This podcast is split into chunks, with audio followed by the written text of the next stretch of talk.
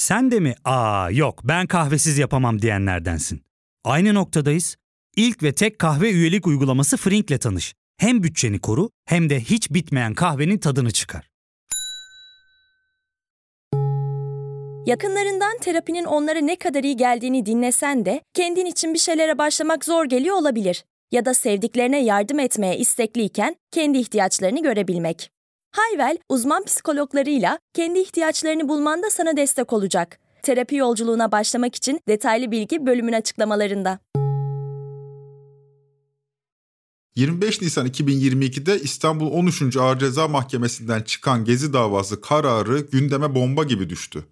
Yargılaması yıllardır süren Osman Kavala hakkında daha önce beraat ettiği suça ilişkin bu sefer ağırlaştırılmış müebbet hapis kararı verildi. İdam cezası yürürlükte olsa Kavala idam edilecekti. Tutuksuz yargılanan 7 kişi ise 18 yıla mahkum edilerek tutuklandılar ve cezaevine gönderildiler. 18 yıla mahkum edilen avukat Can Atalay, elle gelen düğün bayram, Halep oradaysa arşım burada diye seslendi mahkeme salonundaki yurttaşlara. Bugünkü konumuz Gezi davası. İktidar cephesinin iddia ettiği gibi darbe girişimi mi yoksa muhalefet cephesinin söylediği gibi direniş mi? Bu soruyu soruyoruz çünkü 25 Nisan günü mahkum edilen yalnızca Kavala ve 7 kişi değildi. Gezi davası da mahkum edildi. Bu soruya cevap ararken bir yandan da politik kamplaşmanın muhafazakarları ikna etmeye çalıştığı bu ortamda gündeme düşen Gezi davasının politikadaki iz düşümlerini tartışacağız. Ben Ozan Gündoğdu hadi başlayalım.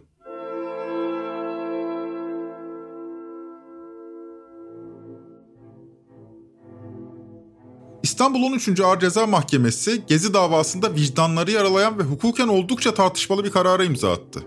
Son iki yıldır tutukluluk gerekçesi casusluk olan Osman Kavala bu suçtan beraat etti. Ancak daha önce beraat ettiği Gezi davasından hükümeti devirmeye teşebbüs suçundan bu sefer ağırlaştırılmış müebbet hapis cezası aldı. İçlerinde 50 yıllık mimar mücella yapıcı, Soma davasının avukatlarından Can Atalay'ın da olduğu 7 kişi ise 18 yıla mahkum edilerek tutuklandılar ve cezaevine gönderildiler. Öte yandan davanın ardından karşımıza çıkan manzaraya ilişkin de söyleyeceklerimiz olacak.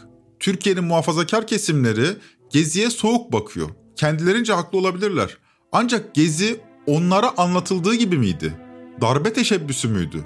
Başörtülü kadınlara deri eldivenli üzeri çıplak insanların saldırdığı bir kalkışma mıydı? Cahmiler meyhaneye mi dönmüştü?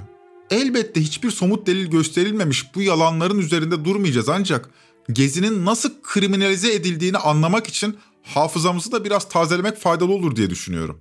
Önce iki yıl kadar geriye gidelim, beraatle sonuçlanan önceki Gezi davasını bir hatırlayalım. Tarih 18 Şubat 2020 yani 26 ay önce. O gün Silivri cezaevinde Türkiye'nin en sembolik davalarından olan Gezi davası görülecekti. İstanbul 30. Ağır Ceza Mahkemesi Gezi davasının 6. duruşmasını görecek, büyük ihtimalle karar verecekti. Tüm gözler o gün Silivri'deki bu mahkeme salonundaydı.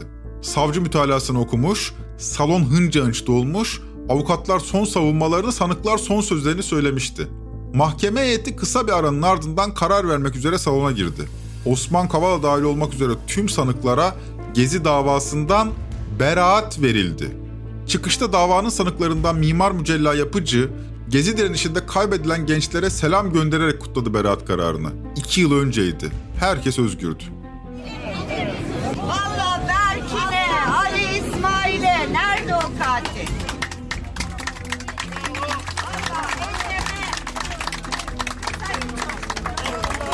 Abdullah'a,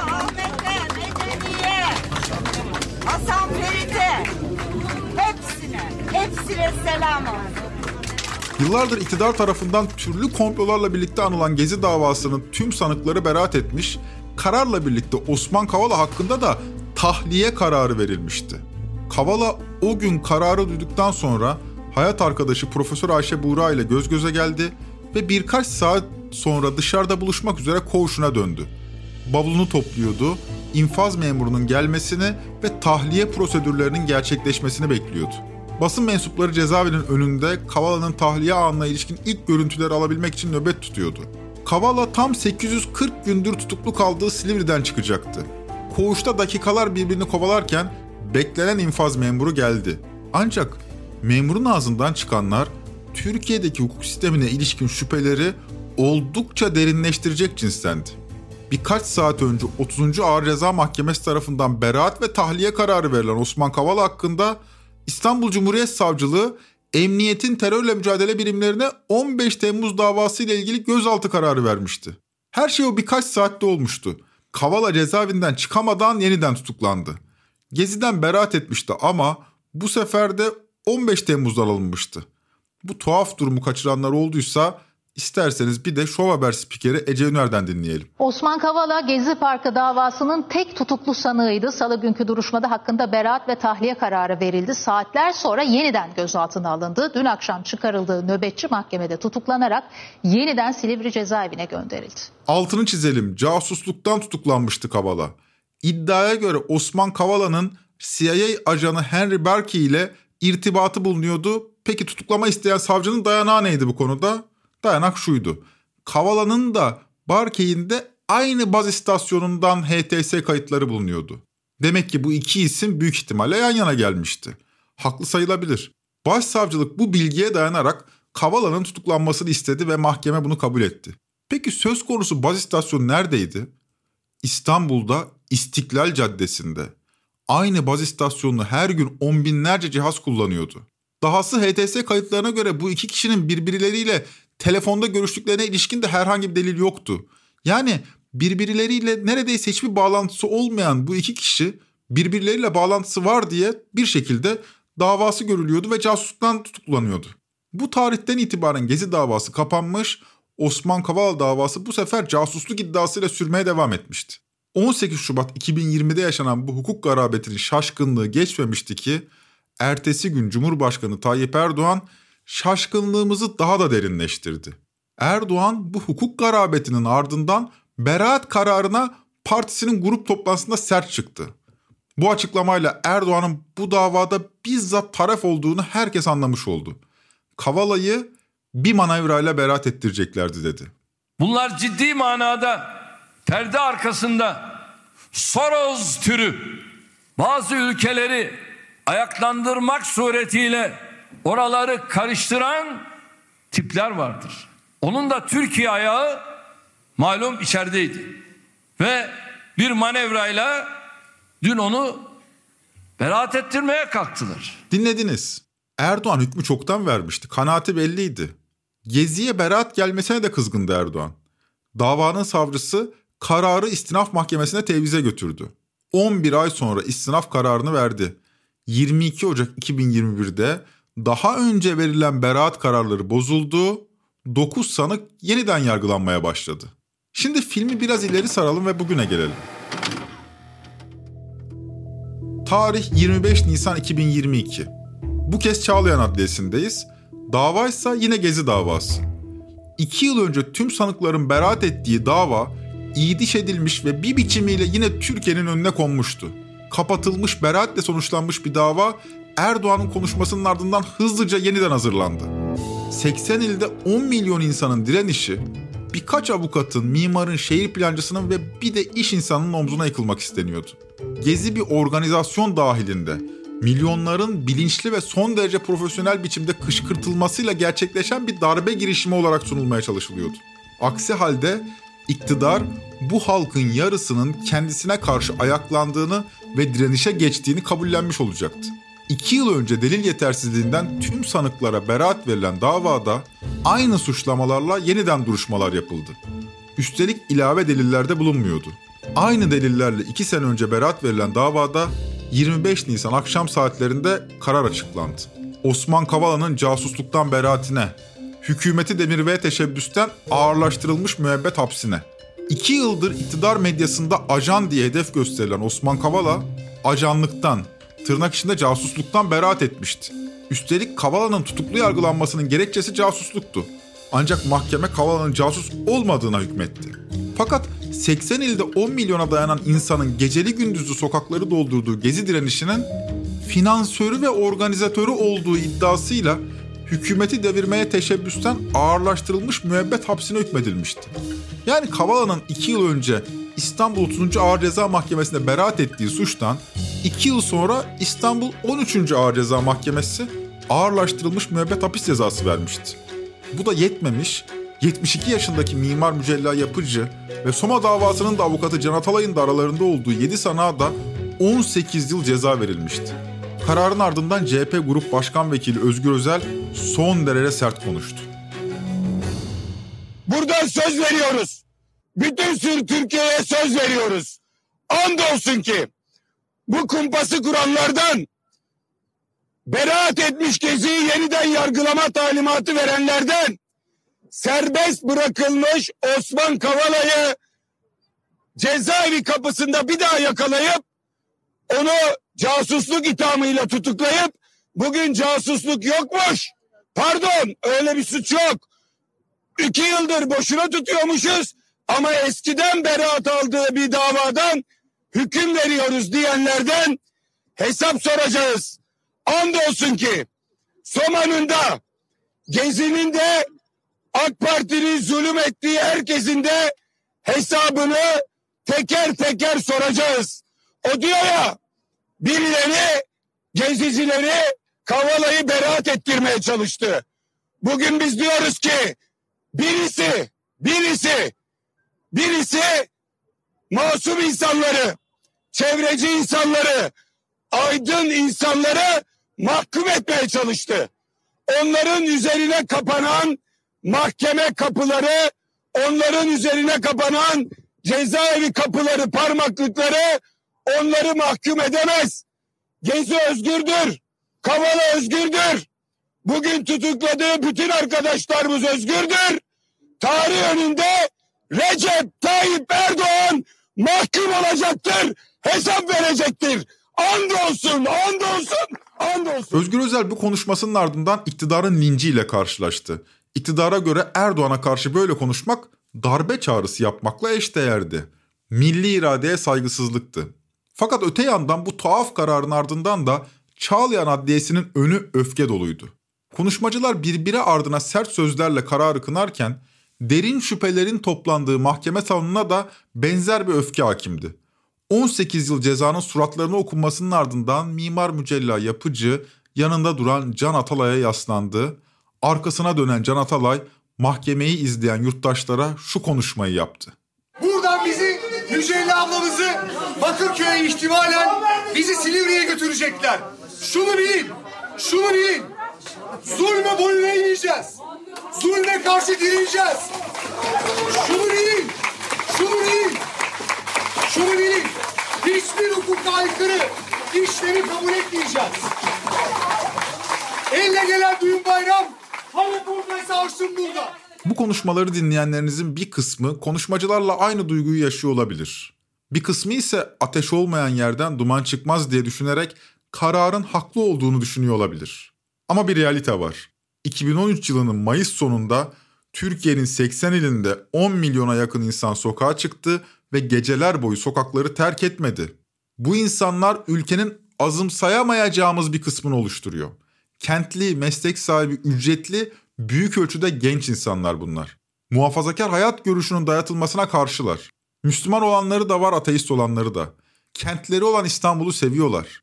Türkiye'nin en eski sineması olan Emek Sineması'nın yıkılıp yerine AVM yapılmasına karşı çıkıyorlardı. Bu haliyle AVM sahibine de öfkelilerdi. İktidar yandaşı sermaye gruplarını ilk keşfedenler onlardı. Kimse iktidar yandaşı sermayeden bahsetmezken Gezi'de sloganlarda iktidar yandaşı sermayeler hedef oluyordu. Bu haliyle oldukça öngörülüler. Bir kısmı sosyalist. 6 Kasımlarda, YÖK'ün yıl dönümlerinde, 1 Mayıs'larda alanlarda görmeye alışkın olduğumuz üniversiteli solcu gençler. Bir kısmı liberal, bir kısmı Atatürkçü, bir kısmı antikapitalist Müslüman. İslam dininin siyasetle, parayla haddinden fazla ilişki kurması halinde Müslümanların yozlaşacağını söylüyorlar. Bir kısmı bundan 10-20 sene evvel Gecekondu mahallesi olan yoksul mahallelerin gençleri. Bir kısmı İslamcı fikirleri kendi hayatına tehdit olarak gören Aleviler. Kısacası bu memleketten söküp attığınızda memleketin rengini kaybedeceği insanlar hiç de azınlık değiller. Toplumumuzun yarıya yakınını, belki de fazlasını temsil ediyorlar. Farklı farklı mahallelerin ama kendi içinde birbirini anlayan bir toplumsallığın parçaları onlar. Ve onların taleplerine hiç kulak verilmiyor. Son derece öngörülü olmalarına rağmen tepkileri dinlenmiyor. Kafalarını her kaldırdıklarında başlarına vuruluyor. Üstelik neredeyse düzenli olarak da hakarete maruz kalıyorlar. Sevdikleri saydıkları isimler ciddiye alınmıyor. Mesela Atatürk ve İnönü ima edilerek iki ay yaş denebiliyor onlara. 28 Mayıs 2013'te yani Gezi'den 3 gün önce Gezi protestolarının hemen öncesinde Erdoğan işte bu çıkışını yapmıştı. Mecliste alkollü mekanlara ilişkin sert bir düzenleme görüşülüyordu. Partisinin grup toplantısında konuşan Başbakan Erdoğan, Kurtuluş Savaşı yıllarında çıkarılan alkollü içki yasağına gönderme yapıyordu. Onlar yapıyordu da biz yapınca mı suç oluyordu? Ama onlar derken tarihsel kelimeler ağzından çıktı Erdoğan'ın. İki tane Ayyaş'ın yaptığı yasa sizin için muteber oluyor da inancın emrettiği bir gerçek, bir vaka niçin sizler için reddedilmesi gereken bir olay haline geliyor? 10 milyonlarca insan için tarihin durduğu bir andı. Ülkenin başbakanı isim telaffuz etmeden ülkenin kurucu liderine Ayyaş diyordu. Bu ifade bardağı taşıran son damla oldu. Ya fark ettin mi? Biz en çok kahveye para harcıyoruz. Yok abi, bundan sonra günde bir. Aa, sen Frink kullanmıyor musun? Nasıl yani? Yani kahvenden kısmına gerek yok. Frink'e üye olursan aylık sadece 1200 TL'ye istediğin çeşit kahveyi istediğin kadar içebilirsin. Günlük 40 TL'ye sınırsız kahve mi yani? Çok iyiymiş. Aynen. Hatta şu anda 200 TL'lik bir indirim kodu da var. E hadi hemen indirip üye ol da bu fırsatı kaçırma. Terapiye başlamak, içinden çıkamadığın döngüleri kırmak, bazı yanlış bulduğun kararlarını değiştirmek ve kendinle beraber daha huzurlu bir yaşam inşa etmek için atabileceğin en değerli adımlardan biri. Hayvel ile yoğun yaşam tempona uyum sağlayarak online terapi seanslarını takvimine göre ayarlayabilirsin. Bini aşkın uzmandan sana en uygun terapisti seçebilir, podb10 koduyla indirimden yararlanabilirsin. Detaylı bilgi açıklamalardaki bağlantıda. Bu konuşma yapıldığı sırada İstanbul Gezi Parkı'nın üzerine AVM yapılması için harekete geçen belediye ekiplerine karşı parkta oturma eylemi yapan küçük bir kent hakkı savunucusu grup bulunuyordu. Çoğu entelektüel, duyarlı toplum kesimlerinden oluşan, son derece tehlikesiz göründüğü her halinden belli olan bu küçük kalabalığa bir gece yarısı operasyon yapılacak, coplanarak, gazlanarak parktan kovulacak, bir kısmı gözaltına alınacak, terk ettikleri çadırları ise toplanıp yakılacaktı. Bu gençleri biliyorduk. Duyarlı olmaya fırsat bulabilen tiplerdi. Sokakta gördüğünüzde yolunu çevirmediğiniz insanlardandı. Kırmızı entarlı kadın gibi. Biber gazı saçlarını havalandırırken bir eliyle çantasını tutacak kadar temkinliydi onlar. Şu zamana kadar kimseye zarar vermemiş insanlardı. Bu insanlara yapılan sert muamele kamu vicdanı terazisini bozan son damla oldu. Sabah saatlerinden itibaren kalabalıklar toplanmaya başladı. Polis sertlik tonunu arttırmıştı. Sosyal medyaya düşen görüntüler dehşet vericiydi. Peki ya televizyonlar? Hiçbiri böyle büyük bir olayı vermeye tenezzül etmiyordu. İktidarın medya üzerinde kurduğu baskı tümüyle gün yüzüne çıkmıştı. O zamana kadar saklanan gerçek artık ortadaydı, makyaj dökülmüştü. Yıllardır inkar edilen baskı ortamı açığa çıkmıştı. Akşama dek on binler Taksim'e gelmişti. Kalabalıkların öfkesi artıyordu. Hedef Gezi Parkı'ydı. Akşam saatlerinde olaylar Türkiye tarihinde eşi benzeri olmayan büyüklüğe ulaşmıştı. CNN Türk'ün bu esnada penguen belgeseli vermesi ise öfkeyi derinleştirdi. Sadece CNN Türk değil elbette. Habertürk ve NTV de sınıfta kalmıştı. Bu yıllarda Halk TV ise övgüyü hak eden yayınlarla dikkatleri üzerine topladı. Taksim'de toplananlar dağılmayınca, üstüne bir de giderek artınca polis çareyi meydanı terk etmekte buldu. Türkiye'nin kalbi Taksim, polisin girmediği ya da giremediği, tümüyle kalabalıklardan gücünü alan eylemcilere bırakmıştı. Bunun ardından yüz binler Taksim akın etti. İnsanlar bir eylem alanına gelir gibi gelmiyorlardı. Taksim'de kendileri gibi düşünen, hayata öyle bakan insanlarla karşılaşmaya geliyorlardı. Belki bir şarkı dinlemeye, belki parkta oturup ortamın tadını çıkarmaya geliyorlardı. İstanbul'da olmayanlar da Gezi'yi göremedikleri için üzgündü. Şimdi İstanbul'da olmak vardı diyordu New Yorklu çapulcular. Şimdi İstanbul'da olmak vardı anasını satayım. Püfür püfür bir tomanın ön tarafında. Başka bir duygudaşlıkla geliyorlardı. Fenerbahçeli ile Galatasaraylı'nın, ülkücüyle HDP'linin, ateistle dindarın yan yana durabildiği daha büyük bir duygudaşlık. Bu duygu patlaması zaten bir gezi şarkıları külliyatına da neden olmuş durumda.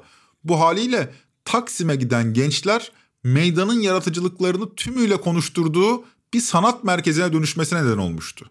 Burada hepsini dinletme imkanımız maalesef yok ama Gezi ile meşhur olmuş bir koroyu, Boğaziçi Caz Korosu'nun şarkısını anmadan geçmeyelim. Çapulcu musun vay vay, eylemci misin vay? Çapulcu musun vay vay, eylemci misin vay vay? Çapulcu musun vay vay, eylemci misin vay? Onlar Türkiye'de gaz maskesiyle tanışan ilk kuşaktı. Daha sonra başka bir nedenle de olsa hepimiz tanıştık. Biraz önce dinlediğiniz şarkı da gaz maskesi biçim biçim yürüyorum Taksim için diye devam ediyor. Bu gençlerin Taksim'de çizdikleri profil tam bir şenlik havasıydı. Herkesin yüzünün güldüğü, bir yerde yoga gruplarının antrenman yaptığı, bir yanda rock gruplarının konser verdiği, bir yanda cuma namazı kılanlar, çadırlar, oyuncular, sanatçılar, ekranlarda görmeye alışık olduğumuz hemen her sanatçıda Taksim'i dolduranlar arasındaydı. Bir süre sonra bu sanatçılar meydanla Erdoğan arasında arabuluculuk görevi üstleneceklerdi. AKP için tam bir kriz durumuydu. Düşünsenize ülkenin en önemli kent meydanına kan tökmeden girebilmeniz imkansız hale gelmiş. Çünkü meydan hınca hınç dolu ve olası bir operasyona karşı öfkeli kalabalıkların ne tepki vereceği belirsiz. Hemen hemen tüm sanat camiası da gezideydi bu arada. İşte bu atmosferde birkaç gün işgal altında kalan Taksim'de bu nereye kadar sürecek sorusu hakim olmaya başladı. Ardından bir polis operasyonuyla yurttaşlar parktan sürüldü. Ama eylemler bitmedi. Kalabalıkların sayısı azalmıştı ama kalanlar da hiç az değildi ve çok daha öfkelilerdi. Sayı azalmıştı azalmasına ama geride kalanlar daha direngen gruplar olmuştu. Sokak çatışmalarının tonu sertleşti. Ama altını çizelim, eylemciler hiç silahlanmadı.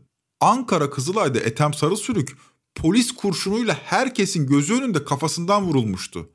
Ali İsmail Korkmaz Eskişehir'de linç edilerek öldürülmüştü. Yani başlardaki neşeli hava yerini öfkeye bırakmıştı. Buna rağmen silahlı bir kalkışma değildi Gezi. Eğer hükümeti devirmeye kalkışan bir örgüt Gezi'yi organize etseydi, üstelik bu örgütün de iddia ettiği gibi dış güçlerle bağlantısı olsaydı, emin olun eylemcilerin bir kısmına silah dağıtılır, olaylar çok daha ileri boyuta taşınabilirdi. Halbuki hakikat daha farklıydı. İktidar bu eylemleri vandalizm olarak görme yoluna gitti. Yani hiçbir politik anlamı olmayan psikolojik bir hastalığın tezahürüydü. İktidarın buradaki dayanağı ise Gezi'deki barikatlardı. Gezi'deki şiddetin boyutu da bu barikatlardan ibaretti. Birkaç yüz kişi yola çıkıyor, sloganlar atıyor, sonra polis geliyor. Polisin gelişini durdurmak isteyenler barikat kuruyor, arkasındakiler slogan atmaya devam ediyor. Barikatların amacı tomaların geçişini engellemekten ibaretti ve bu nedenle son derece meşruydu. Dediğimiz gibi topyekün bir direnişti Gezi. Barikatlar da bu direnişin parçasıydı. Hal böyle olunca şarkıların da konusu olmuştu.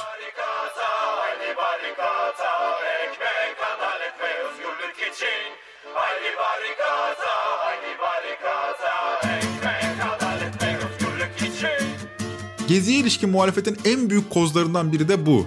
Gezi, tırnak içinde söylüyorum, en marjinal grupların bile günün sonunda silaha sarılmadığı, geniş yaygınlığın tümüyle barışçıl olduğu bir halk hareketiydi.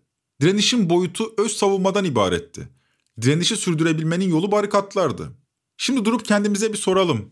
Böyle bir hareketi kimsenin tanımadığı Osman Kavala nasıl finanse edebilir? Denebilir ki mahkeme kararına baksana. Dosyaya göre Kavala'nın Gezi'yi nasıl finanse ettiği belirsiz. Kendi ifadesine göre Gezi Parkı'na poğaça götürmekten öte bir finansal eylemi yok. Fakat 25 Nisan'da Gezi davasından çıkan karar bizlere aksini söylüyor. Kanıt var mı? Yok. Mimar Mücella Yapıcı kent hakkı denilince ilk akla gelen isimlerden. Avukat Can Atalay Çorlu Tilan katliamının Soma maden faciasının avukatlarından. Keza diğer sanıklar da aynı şekilde. Kim adına hükümeti deviriyor? Hükümeti devirdikten sonra kime hükümet kurdurmak istiyorlar? Bu sorular cevapsız. Buna rağmen mesela sabahtan Meli Altınok Gezi için hiç kıvırmayın Gezi bal gibi darbeye zemin hazırlamak için yapıldı diye yazıyor. Nasıl yapıldı? Darbeciler kimlerdi? Bu iddianın herhangi bir dayanağı var mı? Meli Altınok bu haliyle işkembeyi Kübra'dan atıyor. Fakat bu kadar büyük bir olaya da böyle komplo teorileri çok yakışıyor. Tam sevdiğimiz cinsten. Gelelim aktüel siyasete. Türkiye bu haliyle yıllarca tartışılacak bir yargı kararına imza atmış oldu. Altılı muhalefette Gezi davasına en çok sahip çıkan parti olarak CHP ön plana çıkıyor. Kemal Kılıçdaroğlu 26 Nisan günü partisinin grup toplantısına hazırladığı konuşma kağıdını bir kenara bıraktı ve içinden geldiği şekliyle konuştu. Dün bir karar açıklandı. Gezi kararı açıklandı. Değerli arkadaşlarım, kurgulanmış mahkemelerden adalet çıkmaz. Burada görev alan hakimlerin bir kısmı zaten önceden kararlarını vermişler. Verdikleri kararlar kendi özgür iradeleriyle verdikleri kararlar değil. Talimatla aldıkları kararlar. Talimatla aldıkları kararların altına imza atıyorlar. Bu tür mahkemelerle yeni karşılaşmıyoruz aslında. Demokrasi tarihimize baktığınızda bu tür mahkemeleri çok gördük. Bu ülkenin genel kurmay başkanının bile terörist olarak kurgulanmış mahkemelerden hapse atıldığını da gördük. Gezi nedir? Bizim demokrasi tarihimizde özgürlüğü haykıran gençlerin sesidir aslında. Gezi döneminde AKP'de siyaset yapan Ali Babacan ve Ahmet Davutoğlu'ndan ise yazılı açıklamalar geldi. Ali Babacan yapılanın haksızlık olduğunu yazdı. Davutoğlu ise yargının bağımsız olmadığını vurguladı. Bu iki isim kararın açıklandığı gün açıklama yapmaktan imtina etti. Ancak ertesi günü sosyal medyadan tweet attılar.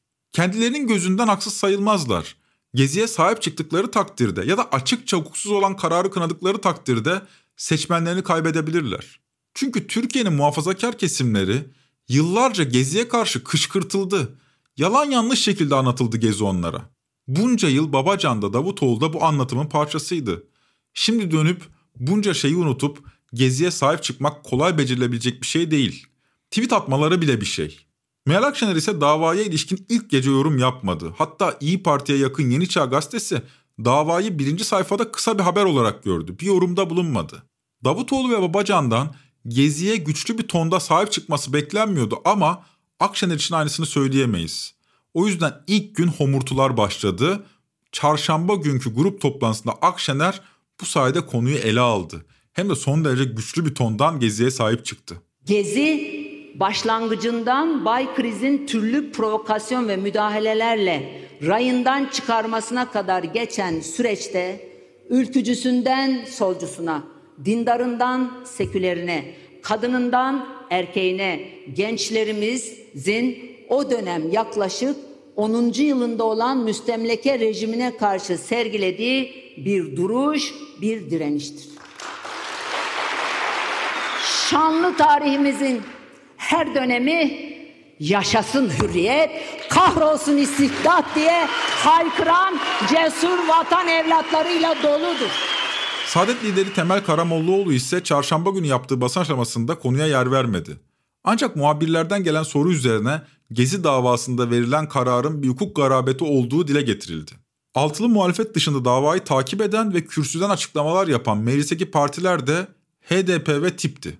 Gezi davasındaki kararın politik olduğu açık. Bu haliyle iktidar seçim sürecine girerken nasıl bir iklim yaratacağına ilişkinde fikir vermiş oldu. Son zamanlarda Ukrayna-Rusya savaşı nedeniyle Batı ile yeniden yakınlaşan Erdoğan'dan içeride de normalleşme bekleyenler büyük hayal kırıklığı yaşadı. Türkiye seçime giderken iktidar Ruşen Çakır'ın ifadesiyle yurtta savaş, dünyada barış stratejisini izleyecek. Altılı muhalefet içindeki sağ partiler benzer temkinli tepkiler gösterdiler. Çünkü muhafazakar kesimlerin gözünde Gezi son derece yanlış biçimde bir darbe teşebbüsü olarak resmedildi. Hiç tepi göstermeselerdi hem önemli bir fırsatı yani Gezi toplumunun rızasını alma fırsatını kaçırmış olacaklar hem de Gezi toplumunun ittifakı olan güvensizliği artacaktı. Evet, Türkiye'de azımsanmayacak bir grup Gezi'ye katıldı. Hiç değilse balkonlardan tencere tava çaldı. Aynı duyguda birleşti. Azınlık olabilirler ama etkili bir azınlık olduğunu vurgulayalım Gezi toplumunun. Azınlık dediysek sayıları milyonları bulduğunu da belirtelim. Bu insanların hemen hepsi bu kararın dayanaklarına güvenmiyor. Haksız da sayılmazlar. Muhalefete baktık, biraz da iktidara bakalım. Avrupa Konseyi Kavala davasındaki kusursuzluklar nedeniyle Türkiye'yi AYM'e şikayet etmiş yaptırım sürecini başlatmıştı. Buna rağmen alındı söz konusu Kavala kararı. İktidar önümüzdeki günlerde Avrupa ile suni bir kutuplaşma zemini üzerinden taraftar toplamaya çalışabilir. Hatırlarsanız 16 Nisan 2017 referandumu Avrupa ile çatışmanın gümbürtüsüne getirilmişti. Avrupa'ya meydan okuyan milletimiz Viyana kapılarındaki toplar gibi basmıştı evete mührünü. Daha sonra kavga edilen liderlerle barışılmış ama milliyetçi hamaset referandumu kazandırmıştı. Önümüzdeki günlerde de böyle bir senaryo yeniden hayata geçebilir. Zira Kavala hakkındaki ayım kararı ortada.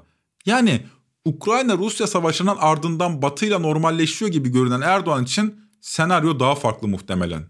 İktidar ve muhalefetin ardından biraz da mahkemeye bakalım. Mahkeme üyelerinden biri Murat Bircan, 2018'de Samsun'da AKP'den milletvekili aday adayı olmuş bir isim. Üstelik 27 Nisan'da İsmail Saymaz'ın Halk TV.com.tr'deki haberine göre Hakim Murat Bircan'ın hemşire eşi Arzu Bircan 15 Temmuz'dan 2 hafta sonra FETÖ üyeliğinden gözaltına alınmıştı. Murat Bircan'ın amcasının oğlu Adem Bircan da AKP'nin Samsun Bafra ilçe örgütünde yöneticiyken yargı mensubu olan bir başka isim. Yani hem ailecek AKP'li hem de geçmişinde Fethullahçılarla teması olmuş bir isimden bahsediyoruz. Böyle bir hakimin Gezi gibi bir davada sadece kendi kanaatine göre oy verebilecek ehliyeti olup olmadığı büyük bir şüphe altında. Küçümsenmemesi gereken Gezi toplumuna dönelim. Finali de onlarla yapalım. Onlar bu mahkemenin bağımsız karar vermediğini düşünüyor. Ülkeden giderek soğuyorlar. Sadece ekonomik değil, toplumsal olarak da küsüyorlar memleketlerine. Yok sayılmaktan, fikirlerinin dikkate alınmamasından çok yorulmuş durumdalar. Bu toplumdan uzaklaşıyorlar ve onlar uzaklaştıkça ülke rengini kaybediyor, grileşiyor. Uluslararası Araştırma Kuruluşu Ipsos'un verilerine göre 10 yıl önce %83 olan mutluluk düzeyi bugün %42'ye düşmüş durumda. Gezi toplumuna kulağımızı bu kadar tıkadığımız bu 10 yılda resmen depresyona girdik. Peki bundan sonra sesini duyabilecek miyiz Gezi toplumunun? Yoksa Gezi toplumunu türlü yöntemlerle duyurmaya çalıştığı eşitlik ve özgürlük talebi yine mi duyulmayacak? Trend Topi'yi Podbi Medya ile beraber hazırlıyoruz. Bir sonraki bölüme kadar enseyi karartmadığınız günler dilerim.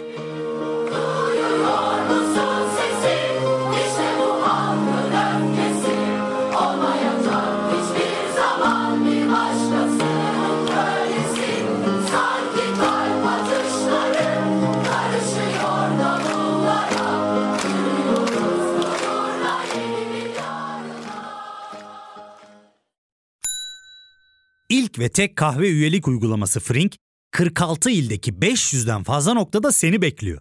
Açıklamadaki kodu girerek sana özel 200 TL'lik indirimden faydalanmayı unutma. Hadi sen de Frink üyeliğini başlat, kahven hiç bitmesin. Hem bugününe hem yarınına katacaklarıyla terapi yolculuğuna ve daha iyi hissetmeye bugün Hayvel ile başla. Açıklamadaki linkten Hayvel'i indir, ücretsiz tanışma görüşmelerinin ardından bütçene uygun seans paketini seç ve terapi yolculuğuna başla.